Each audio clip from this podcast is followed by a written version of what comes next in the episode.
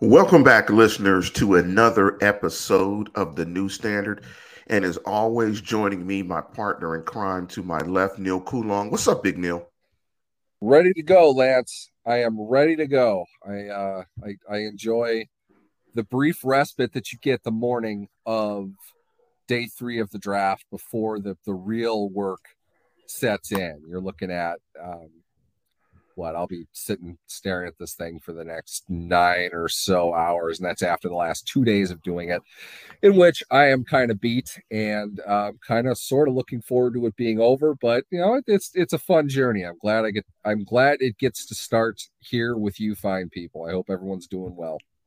Yeah, the draft. I think you, with your comments yesterday in terms of the draft, in terms of looking at the draft and how to evaluate the draft, and we'll discuss that question next Saturday when we do this show at eight thirty. In terms of what is the proper perspective to look at a draft, but I think just in looking at the draft and looking at the players, not from a sense of you know what they're going to do, but just from a sense of from a needs perspective, you know, just how good did your team address the particular needs uh, that they have? And I'm sure if you're watching the show live on YouTube, make sure you go to the new standard and do a search for Lance Williams or Neil Coulong and make sure you like and subscribe to the program.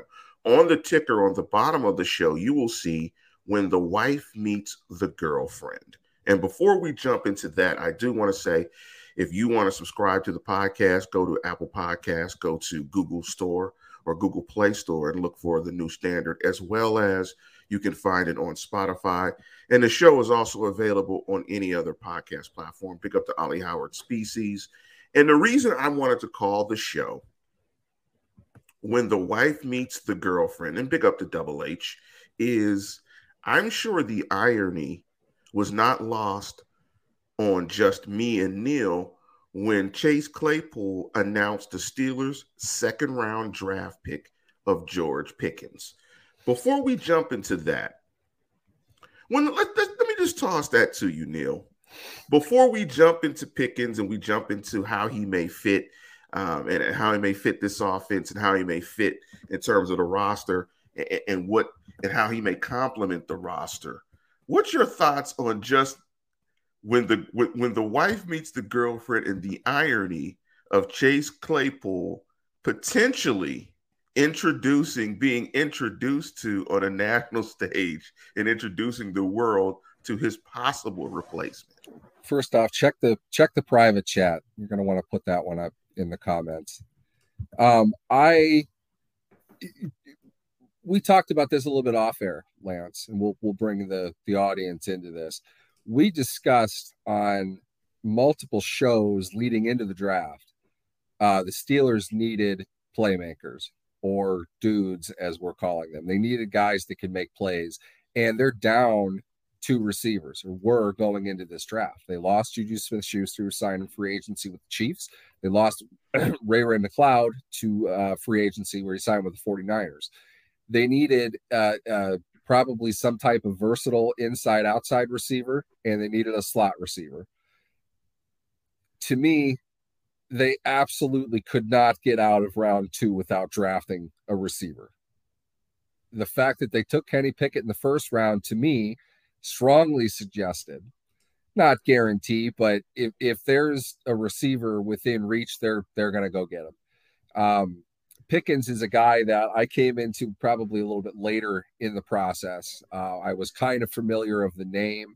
You heard a lot about him as a freshman, but he got hurt and you know kind of fell off the radar a little bit. But uh, on the advice of a couple people that I know and, and trust in this business, I went back and watched his tape, and the only thing you see from him is just explosiveness. And I was just like, oh wow, this kid's a this kid's a playmaker.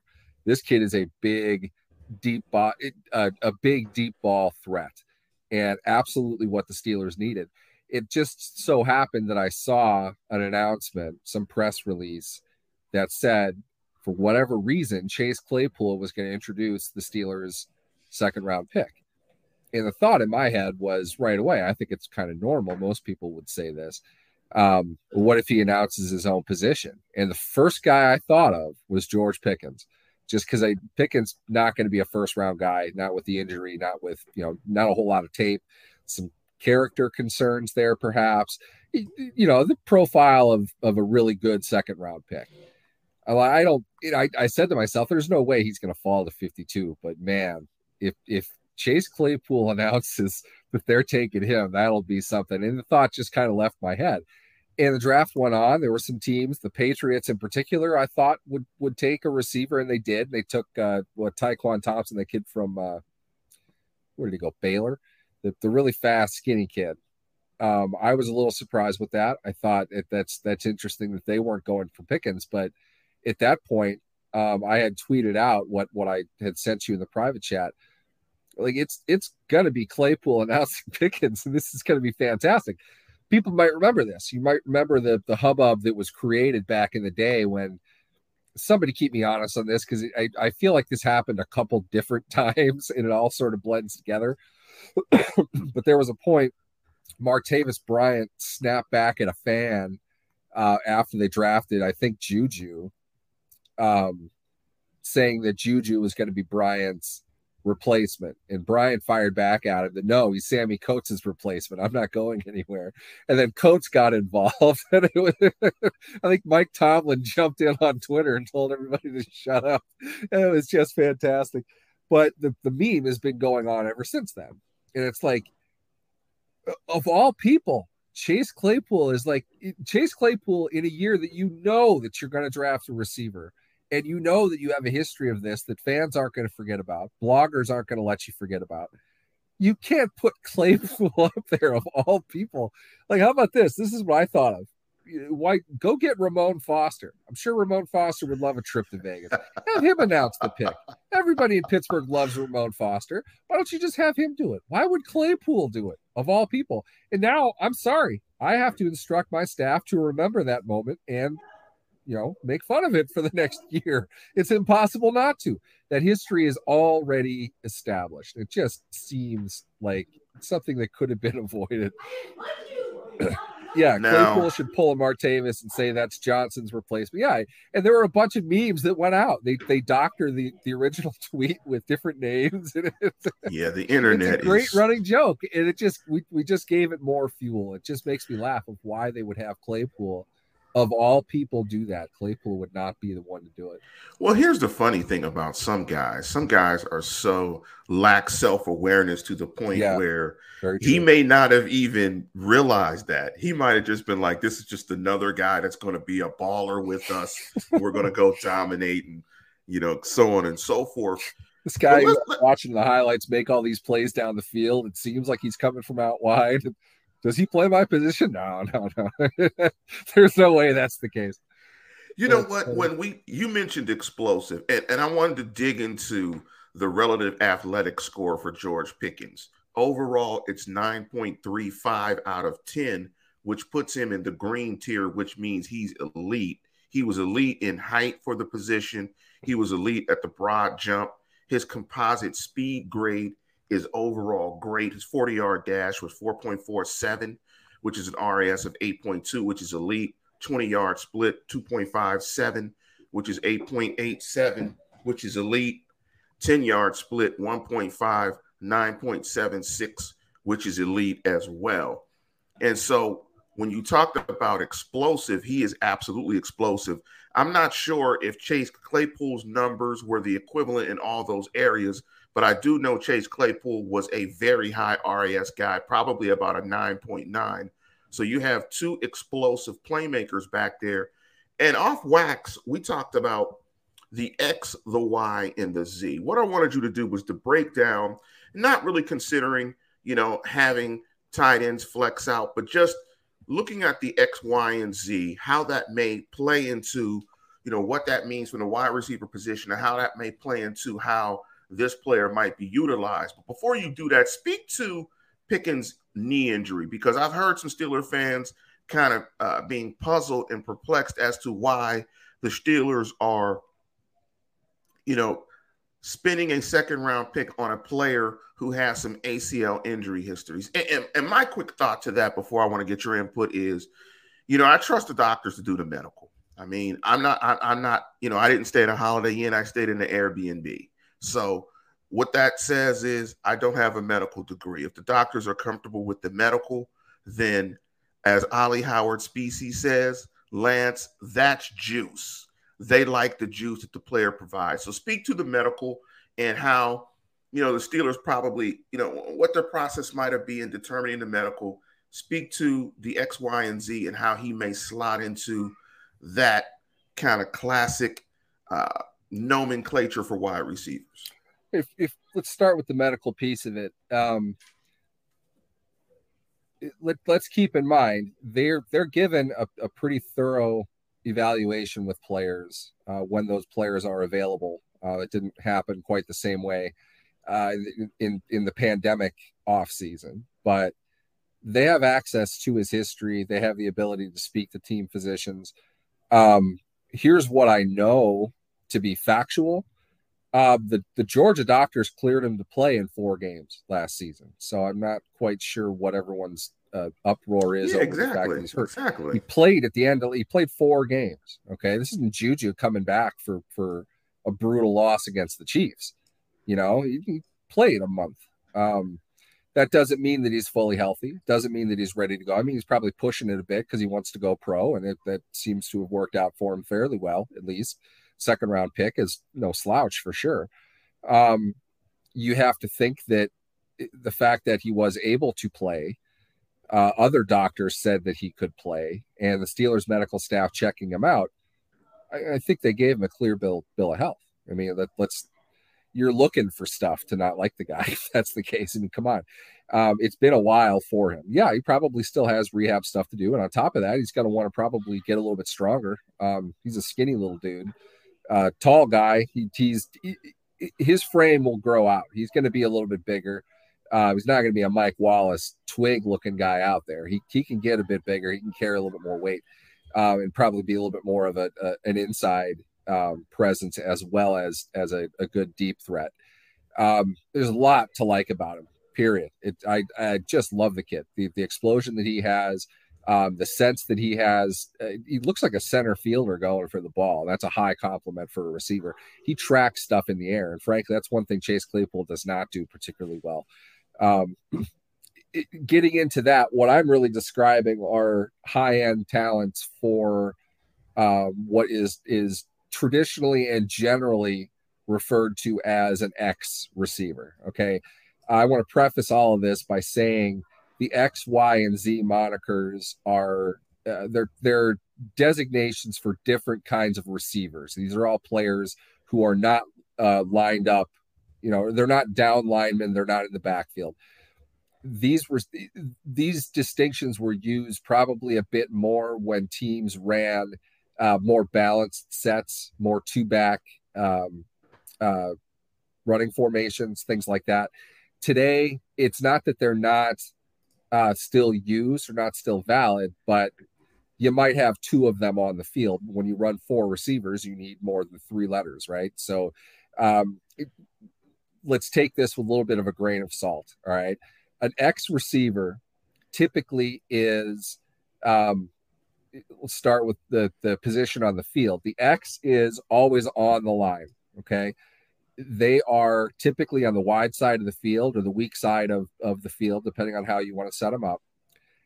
Physically speaking, X receivers are the dudes that run outside the numbers. They are your deep speed, your big athletes. Um, it, Chase Claypool, physically speaking, To To Randy T-O, Moss. So yeah, sort of. Um, I'll get into that in a second. Chase Claypool, physically speaking, in in our vernacular for for what we're speaking on here, is a quintessential X receiver. Martavis Bryant was a quintessential X receiver. It doesn't mean that they could not possibly do anything else. It's that they're prototypes for what the X receiver is. Big dudes on the line that can run outside the numbers and go up and get the ball there. That's George Pickens. George Pickens doesn't have that size, but it, he's an X. He's a deep threat, uh, great long speed, great hands, tracks the ball well deep down the field.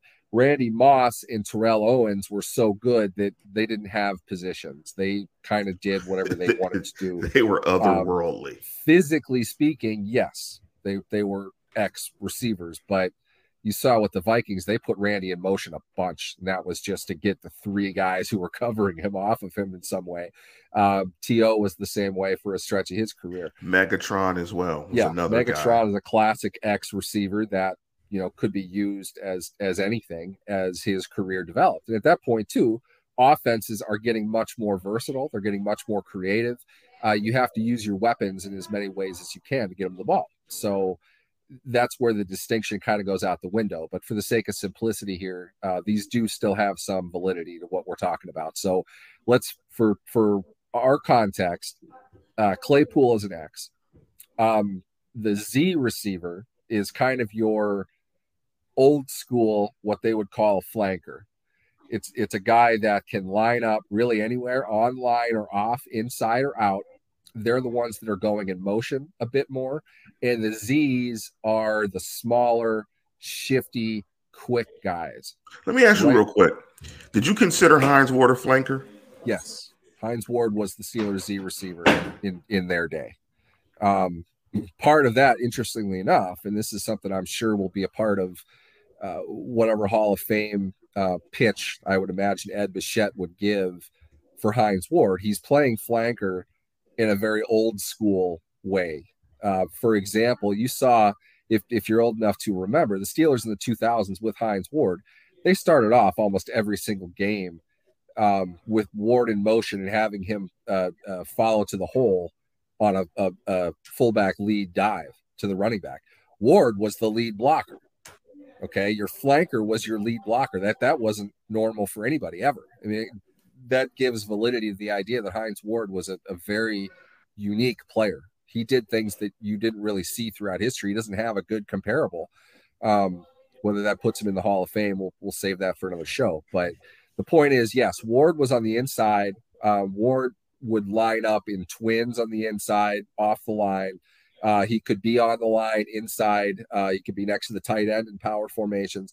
Your Z is going to play the most different positions. It's the most complicated one. There, there are the most details to go over. Um, Antonio Brown is your quintessential Z receiver in today's NFL. Diontae Johnson is the, the Steelers' Z receiver right now, and he's a good one. Um, you're happy about that, but you're looking for shiftiness. You're looking for versatility. Uh, we've seen Johnson take end arounds. We've seen Claypool take end arounds too, I guess. But um, Johnson's running shorter stuff underneath. Uh, it's not that he doesn't go deep, but you could kind of consider them sort of like possession receivers um, for for today's vernacular. Probably would have been a little bit more what they were back in the day, but they're they're very shifty, uh, very quick, very fast athletes now this is what where it gets interesting and there, there are other people that would weigh in differently on this. Uh, when you talk about your y receiver now old school football you had a z and an x because you only had two receivers on the field. Uh, your y typically was your tight end.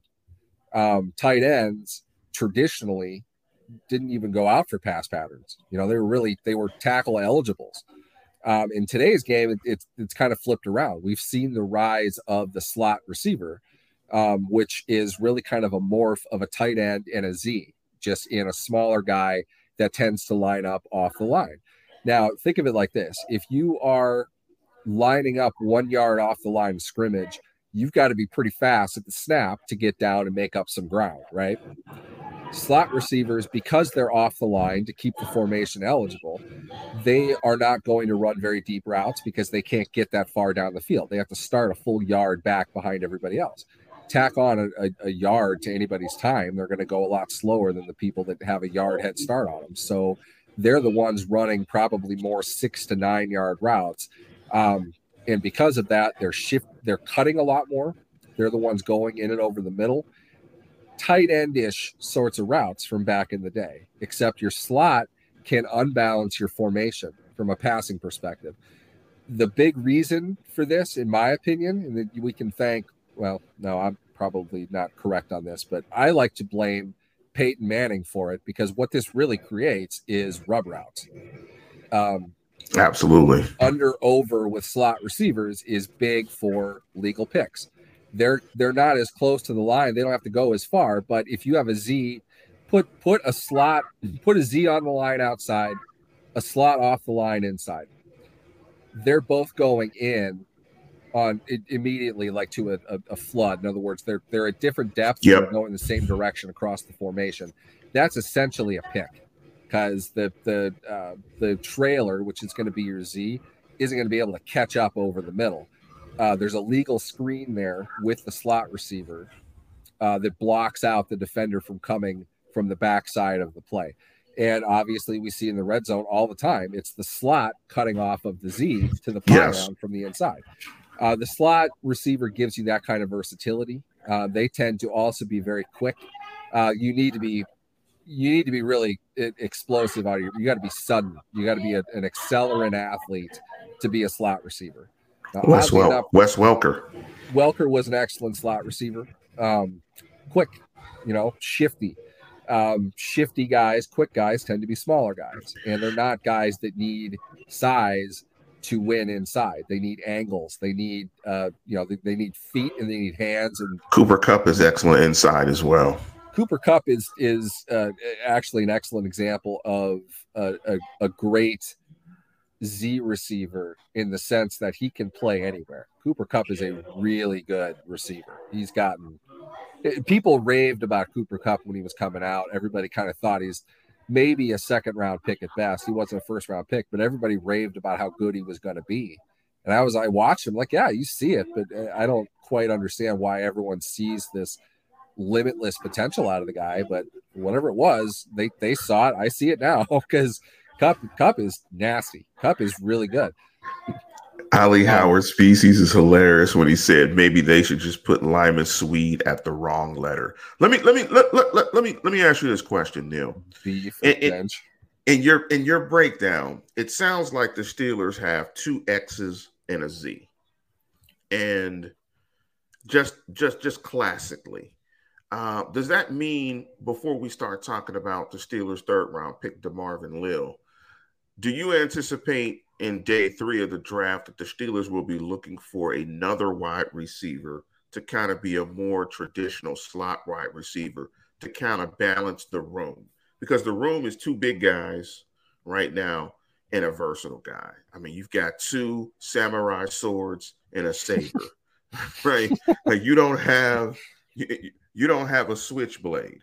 You know, you don't have that shifty guy on the inside that's going to move the chains where you need Trubisky or Pickett or Mason Rudolph or one of these guys to make a very easy throw to move the sticks or somebody to challenge in the seams in the red zone. How do you think? Do you think they're going to look for another wide receiver to complement this room? Maybe look for one in free agency. You anticipate that in day two of the in day three, excuse me, of the draft. Here's the thing: what what's interesting in this current epoch of of NFL football, there's not a whole lot of value given to slot receivers and slot defenders. Slot defenders we used to call nickelbacks. Now the nickel could be anybody, you know, it, it could be a third safety for all we know. There are guys specifically who defend the slot receiver. And with that, they have inside duties. They tend to be in zone. There's a lot that they have to read on a defense.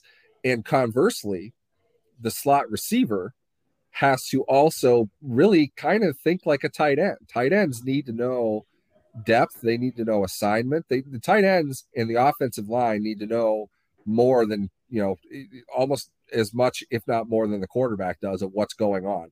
They operate off of everybody else. They have to see what's going on and work in concert together. Um, I would argue in um, hot situations, in blitzes today, the slot receiver has a big part of that. My opinion, and we'll never hear Mike Tomlin give it a straight answer on this. My opinion, um, part of a big reason why they put Juju Smith Schuster in the slot is because Juju's really smart. He understood what a defense was doing, he understood what their protections were, and they wanted him close to go hot when facing a blitz. Ben can't stand up to the blitz and avoid it the way that he used to. Let's put Juju inside with him. Juju, you're not going to run much. We hope that you can get the ball, get your shoulders square, and get up the field. But we need you to know where that blitz is coming. We need you to know where Ben is going to go hot, and we need you to be that guy. And they, if you think of just pure volume of, of catches, they did a pretty good job with that. Um, the reason I bring that up is mostly because there are a lot of calls to move Claypool inside. Um, I, I'm, I don't know. I guess because they assume that somebody has to play there.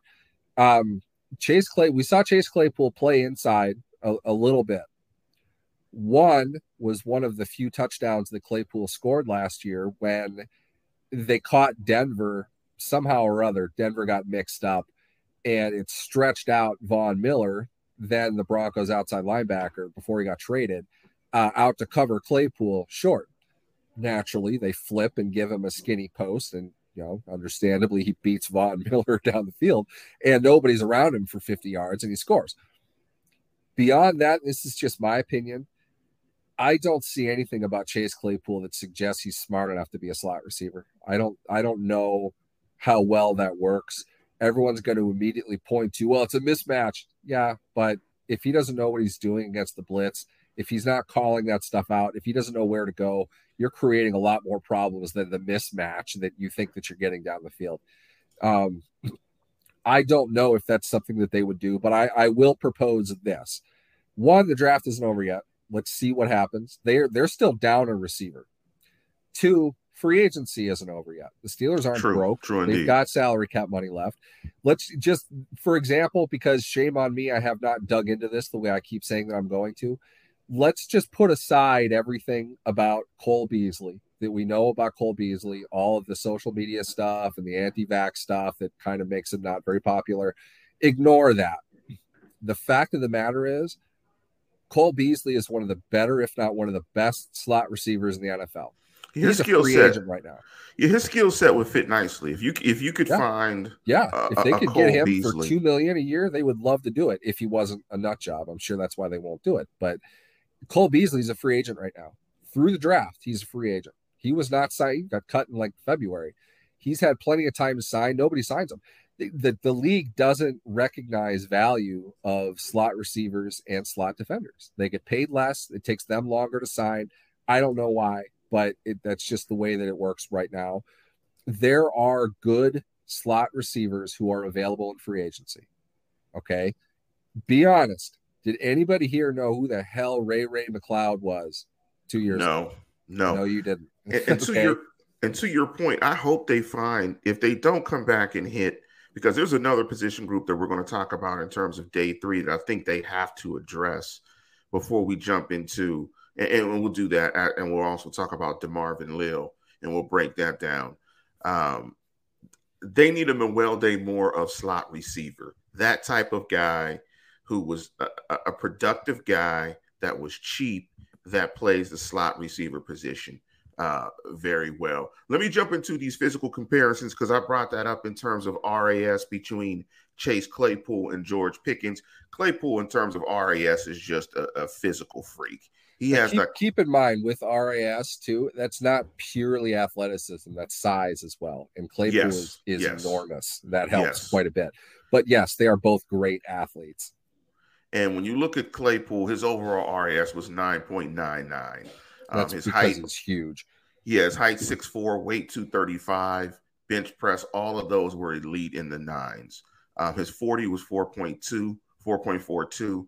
20 yard split was elite. The only category that Chase Claypool was not in the green category was his 10 yard split. And that's the one category in which uh, George Pickens was better uh, than Chase Claypool, but they're both in the nines. I put the link up there um, in the chat uh, and I put it on Twitter as well, but they're both highly explosive, big, physical, athletic players. And I want to end the discussion of George Pickens based on something that Pittsburgh Rapunzel wrote on Twitter. And, and, and, be patient with me. I may not be able to get this out. Pittsburgh picked a peck of Pickett Pickens.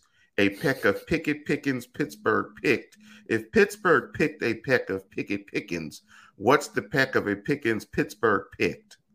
That's fantastic. That's fantastic. And, that- and that's why I love Steeler fans because Who is the that? I, Who wrote that? this is this is Pittsburgh Rapunzel, and um, you know the irony of Pickens to I mean, come on, man. Pickens to Pickett. I mean. I mean, come on. The announcers are going to have a marvelous time with that. But let's jump to the third round pick of DeMarvin Leal.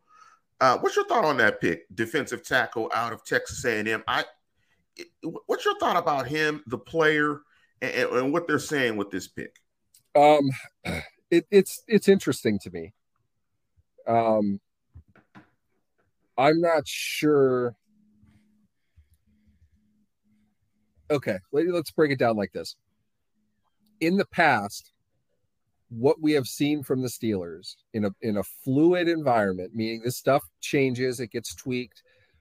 By and large, their fourth round picks tended to be and tend to be um, kind of projects, high ceiling project types.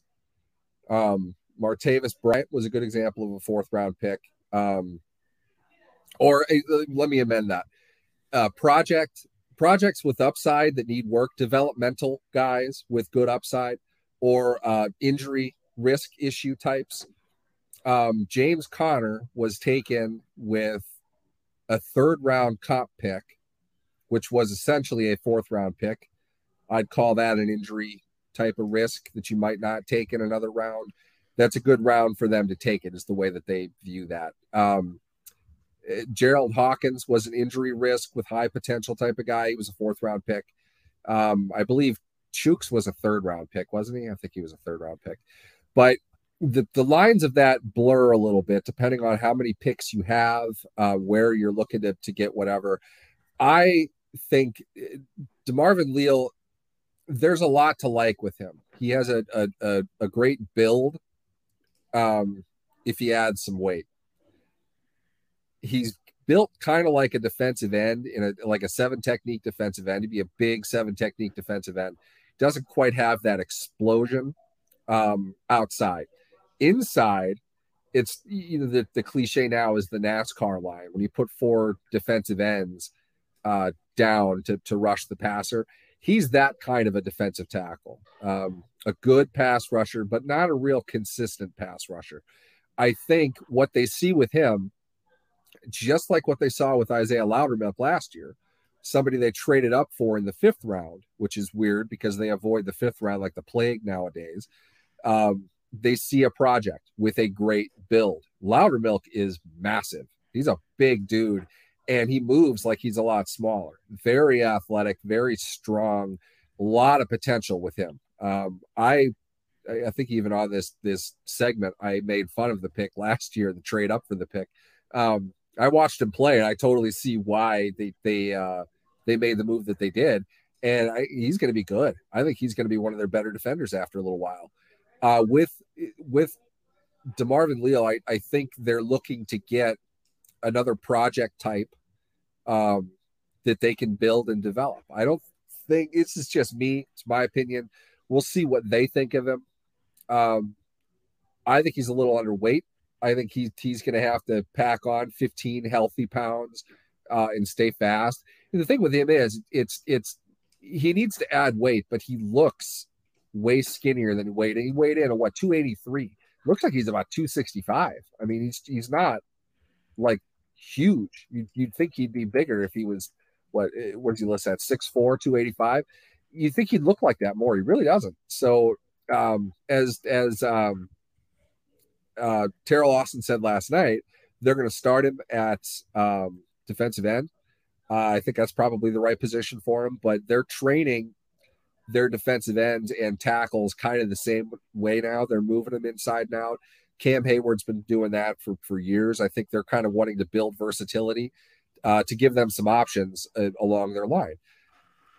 If the Steelers view a pick at the back end of round three, which is really what they where they were when they drafted Leal, I could see why they would have taken him. Maybe it was a little bit early, but maybe they absolutely wanted a, a defensive lineman in round three, and this is a guy that they really wanted to have. Um, I, it, we'll we'll see. I think it's intriguing with him. There, there's there's he's a strong dude for his size. Let's see uh, what's going to happen to him when he he's going to have to add weight, probably 15 pounds, which could drastically change you as an athlete. Let's see what comes of that. I would I would expect this is just me. I would expect much of this year to be kind of a red shirt year for him. He's going to have to hit the weight room. He's going to have to eat. He's going to have to, you know, work on his technique. But I, an interesting pick. I, I'm intrigued to see what he can do because, frankly, if there's a defensive position, uh, the Steelers train better than defensive linemen. I don't know what it is. Uh, they've done a great job by and large with the guys that they brought in there, and they needed some depth there too. So I, I hope it works out. Speaking of training defensive linemen, I think we saw last year, and this is a great segue into day three of the draft. And really quickly before I do that, his RAS score was 7.43 um, in terms size. of his. Yes, size. size. was the issue. Size was the issue.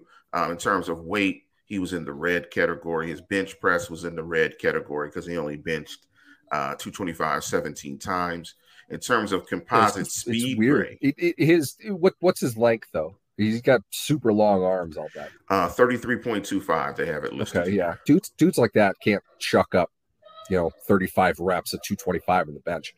That's a long way to go. Your muscles are a lot longer. That they're, they're not that compact that you need to get those that many reps up. The he interesting strong. He plays. The interesting strong. thing, He's though, when you big. look at him in terms of RAS, is his composite speed grade um, is in the elite status. His 40 mm-hmm. yard dash is elite. Um, his 20 yard split was in the yellow category, which was just a little bit under. It fell. 10 yard split was elite.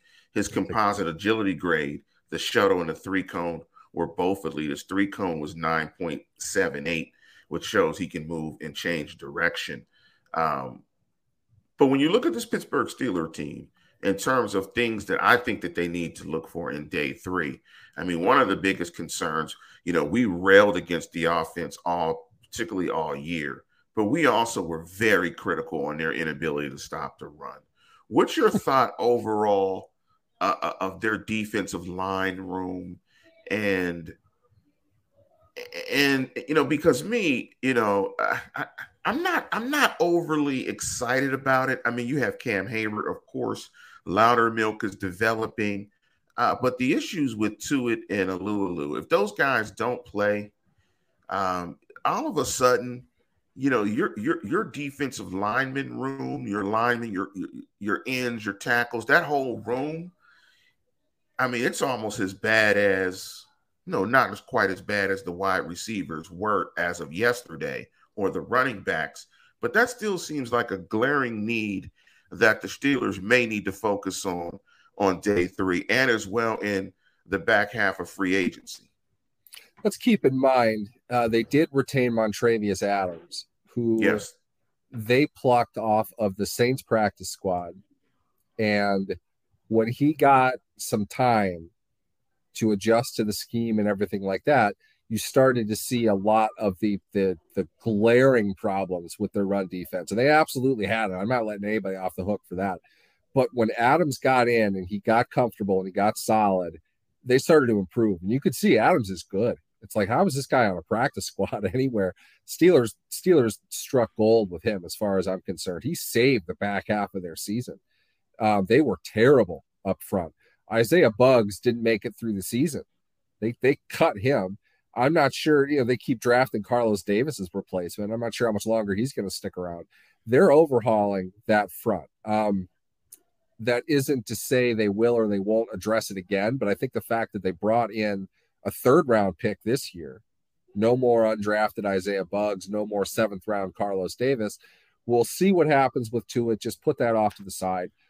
Um, Alualu, I, I, guess is coming back. Maybe you know he doesn't make it through camp, but I, I could see there being a lot of need to have both Alualu and Adams on this team. I see the value in that. So, um, with those things in mind, I think there there's an attitude that comes with it. Um, my worry more than anything, Lance, on the defensive line is that Cam Heyward gave pretty much all he had left over the first two thirds of the season. And part of their run defense uh, issues last year was the fact that Heyward collapsed. And it's probably because that dude was working twice as hard as anybody else on, on defense was. Do you remember what was the Chargers game when he got like six yards of penetration into the backfield and then had to run the running back down 50 yards down the field? Yeah. And they got a fight that. after it. There was nobody else on defense on that play. The whole defensive performance in that Chargers game and the Vikings game make me sick. It was so bad. Heyward, I, I, honestly, I think Heyward took games off the end of his career because of how hard he had to work on the on the back half of the Steelers season, and he couldn't go anymore. I don't think I, I just don't think he had anything left. And that Vikings game was on a short week at, at the end of the season. He was gassed, and there was nobody picking up his slack. Nobody, and that that really to the point mm-hmm. where it's like, you know what, get rid of all of them. This is how it's going to be. Heyward hit legendary status with his season last season, and I, I hope he doesn't have to go as hard and he can be fresher throughout the year. And there are other people on defense that actually want to play defense this year. Let me jump into a couple of questions that we have in the board because I think they tie nicely into what the Steelers might be looking for on day three. Um, Corey Hatcher, big up to Corey, asked, Do you think they add another edge type player on day three? I think they do, and I think they may add a running back as well. What's your thoughts on Corey's question? Um, you never know with a position like a, a, pass rusher. You never have too many of them. Um, it depends on who's there. you might recall there was a, a, little hubbub last year when they drafted a, a an edge rusher in the sixth round. I think in the idea of developing him and having him play special teams and serving as as kind of a utility guy. Um, they hope to get Quincy Roche on the practice squad. That didn't work out real well. Roche. Um, I will say this: they still have NDSU alum Derrek Tuszka, who I thought availed himself fairly well. Um, I wouldn't be surprised if they keep him in that role. Um, not a guy that you you know want on the field for 25, 30 snaps, although that's the situation they found themselves in. Thanks, Melvin Ingram. Um, it, Tuszka can be a good special teams player along with a reserve outside linebacker. I'm stalling for time here, Lance. You'll have to forgive me. I don't. They they signed an outside linebacker. I don't know who it was. Not anybody of prominence. Some random dude that we've never heard of before he got signed but they, they brought in somebody. I, I don't think they're going to draft one. That's call that a hunch more than anything. I think they have a, a fairly decent unit there. Um, I, I, like TJ Watt's chances of making this team. I think Alex Smith is going to make this team. Um, depth behind that, Tuszka gives you something, and the guy that they brought in, um, somebody looked that up. Yes, you, Derrek Tuszka was a captain of the melanin deficient crew and an NDSU alum. I'd like to add that part as well. Um, all told, I don't think they're going to take that, but I will say this: they absolutely need to take a running back. Now, here's the problem that I have: um, fourth round pick gets you uh, McFarland. Fifth round pick gets you Benny Snell. Um, you already have McFarland and Benny Snell. What do you? Do that's you a, that, that's that's a great point. That that's a great point you made. And yes, it's general, but I'm just saying that that is a, a relatively fair assessment of the kind of player that's going to be there. Do you want to do that, or do you want to dip into free agency? Do you want a veteran to back up Najee Harris? Because the, the rookie isn't going to get the he's not going to get playing time. Let me let me ask let me answer that question. In my opinion, I, and I and, and, and I and I always talk about Mewelde Moore. I loved Mewelde Moore. I, I absolutely love Mewelde Moore.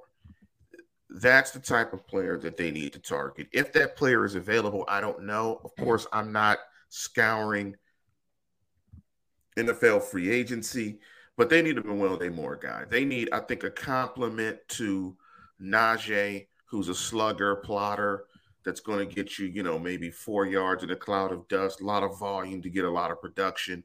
They need a third down back, I think, a compliment to him. I don't know if a Giovanni Bernard is available in free agency. I think he just signed back with the um, Cincinnati, but they but yeah, they need no, they, the the Bucks. He was with the Buccaneers. Oh, that's right. He's with the Bucks. They need they need they need a, a veteran complementary wide receiver before they run um, all the juice, the little bit of juice that Najee Harris has out. So we're talking about defensive lineman. We're talking about running back. Any other positions you think they'll target in day three? Um, I think they might want to. I don't know. I, I, I think any one of them probably has just as much value as anything else, except maybe potentially they want to sign an inside linebacker. Now that I'm thinking of it, I think maybe the guy they signed was an inside linebacker, not an outside linebacker. So maybe edge does make sense. Um, throw that up there. Edge and running back are probably the two that I would want to see um, above anything else. You're gonna have to go throw- solo here for a second, Lance. I'm having a slight domestic emergency. Oh, no worries. No worries. Uh, Hold on. Here are another couple of interesting questions, and I want to give a big shout out to my man, my mellow. Get on the mic because I know you eat Jello. To my man Ahmad Jamal, big up AJ. Uh, Heyward, that's interesting. I, I I would love a versatile, a second versatile tight end, but I'm not sure uh, they're going to do that. Um, I mean, I think he might be an upgrade to the last Watt brother who who did not get the the genes that the other two got. So he could be an upgrade, but I don't think they're going to go in that direction. Uh, in terms of Anthony Miller, and, and, thank you AJ for that question. In terms of Anthony Miller being utilized as a slot, uh, I, I, mean I don't really think so. I, I, think Anthony Miller to me he he fits the profile physically um, at 5'11", 199 pounds. I mean, but he's a, a $723,000 salary guy. Th- that's not a guy that you're going to play a lot in 11 personnel. I don't think that they have the slot receiver on the roster. Um, and welcome back, Neil. And there was a question here um, that Douglas Cooley second asked about your thoughts on Anthony Miller as a slot guy. And my thought was, I think Anthony Miller is a camp guy. Um, you know, and, and part of it, and, and sometimes guys outperform what their salaries are. We see it all the time. But Anthony Miller is a 700K guy. I don't know if that's your slot guy in 11 personnel. I mean, James Washington couldn't even see the field in 11 personnel, and he was their second round draft pick. I don't know how you think Watson. That... Watson. They played Watson on the outside though. The Steelers yeah. haven't. The Steelers haven't paid their slot receiver ever. Juju is the only one that ever made more than the minimum and I'm not even sure it's fair to say he, he was he was not brought in to be their slot receiver. you know, going back no. to Eli Rogers, he made yes. nothing. Um, it, Ray Ray didn't make anything. Uh, it, they're they're not paying that position a whole lot, so I, I don't think the money disqualifies him necessarily. It's the fact though that Anthony Miller, to my knowledge at least, hasn't played inside. Maybe they maybe they've worked him at that. I don't know. Um, he hasn't gotten a whole lot of time. He's been with the team for a while. There's got to be some reason for that. Maybe it's exactly that. You know, McDonald's or McDonald. God, now I'm doing it. McCloud started the same way. He kind of stuck around early. Um, they kept him around. You weren't really sure what he was going to do, just judging by uh, his makeup and, and his college film. You think he was going to play inside, and he did. Um, Miller didn't really show to be good enough at anything. you know, there's a reason he's on the Steelers and he was on their practice squad after being a second round pick. he uh he, he showed the ability to play uh, an X and a Z role. I'm not sure if he could play the slot, but maybe it's him. I don't know. It's interesting that Eli Eli Rogers. I always thought Eli Rogers was a solid player. Uh, now I think he's playing arena football, possibly. Um, and he, yeah, he, he never for a bit. Yeah, he never made it back. I know he was with the Montreal Alouettes, Tampa Bay Bandits. Um, I thought Eli Rogers was a very good uh, slot receiver. So, second day, I think me and you agree uh, running back, defensive lineman. Um, any chance uh, they go safety? They look for a safety late because of Terrell Edmunds being on uh, the last year of his deal or the, just the one year deal uh, that they look for a quote unquote strong safety in his second day? Um, I would say probably not. Um, you have to fill out special teams, and they know that. Miles Killebrew is is closer to special teams captain than he is starting safety, but he is a safety. You have to count him up that way because you have to assume your backups are going to be in a position to have to play. So they need to be able to play a position. In Killebrew's case, he's a safety, and you've also got Norwood in there along with Minkah and Edmunds. I don't would they keep five safeties? Sure, maybe. Um, will that is that safety there right now for them to draft? I, would imagine they want to take it pretty quick if that's what they wanted to do. Um, I love Tre Norwood. I think he's going to be a great player, um, mostly because he. Yes. What's that? I was going to say yes. They do have Tre Norwood as a guy who yeah, could possibly it, slot into that safety position with a little more seasoning. That's the thing, though. The, the, the the odd thing with Norwood is he doesn't really have a defined position. He's he's more of a slot defender. He's not a traditional safety in any way, and he's not going to be. Um, they're going to use him situationally in sub package football in um, defending on the slot, and that's what he did when he, he made plays last year. He did a really good job. Um, he is a good slot defender in the kind of look that the Steelers had started to implement last year. Don't forget Karl Joseph. Yeah, yeah. I'm sorry, I can't believe I forgot Karl Joseph. Um, yeah, they do I don't, Karl Joseph. Yes. I, I, don't think Karl Joseph's going to make the team. Call it a hunch. Um, as long as the NFL is going to, I think they relaxed the expanded practice squad, but they're going to keep the uh, the ability to hold more veteran players on the practice squad. that makes sense. That's what Joseph really is for them. If they are still allowed to elevate two guys from the practice squad, he's a decent guy to have around in, in reserve, but he's not an option as far as you know planning your defense. Um, well, probably would have done something by now if if he was going to be able to do that. Um, I I don't I don't think they'll draft a safety. I, I'll say that. I think if they draft a defensive back, it'll be another corner. I hope so. And it'll be the project type as well. And I think it'll be a little bit later. Um, I'll bet they would look at edge in round six. Uh, I think running back in four or five. Um, going over what else there might be. I mean, are we set on their tight ends? We have yet to there talk about question. tight ends. So, and, and, and Ahmad Jamal, my boy Ahmad Jamal, 22, asked the question What about Baby Heyward? Is Baby Heyward a possible as a tight end to bring in? Um, he's not a tight end. I mean, he, he's a hybrid. We we've we've sat and talked ad nauseum about Derek Watt, and it's plain and obvious that there is zero interest in Derek Watt contributing much of anything uh, offensively.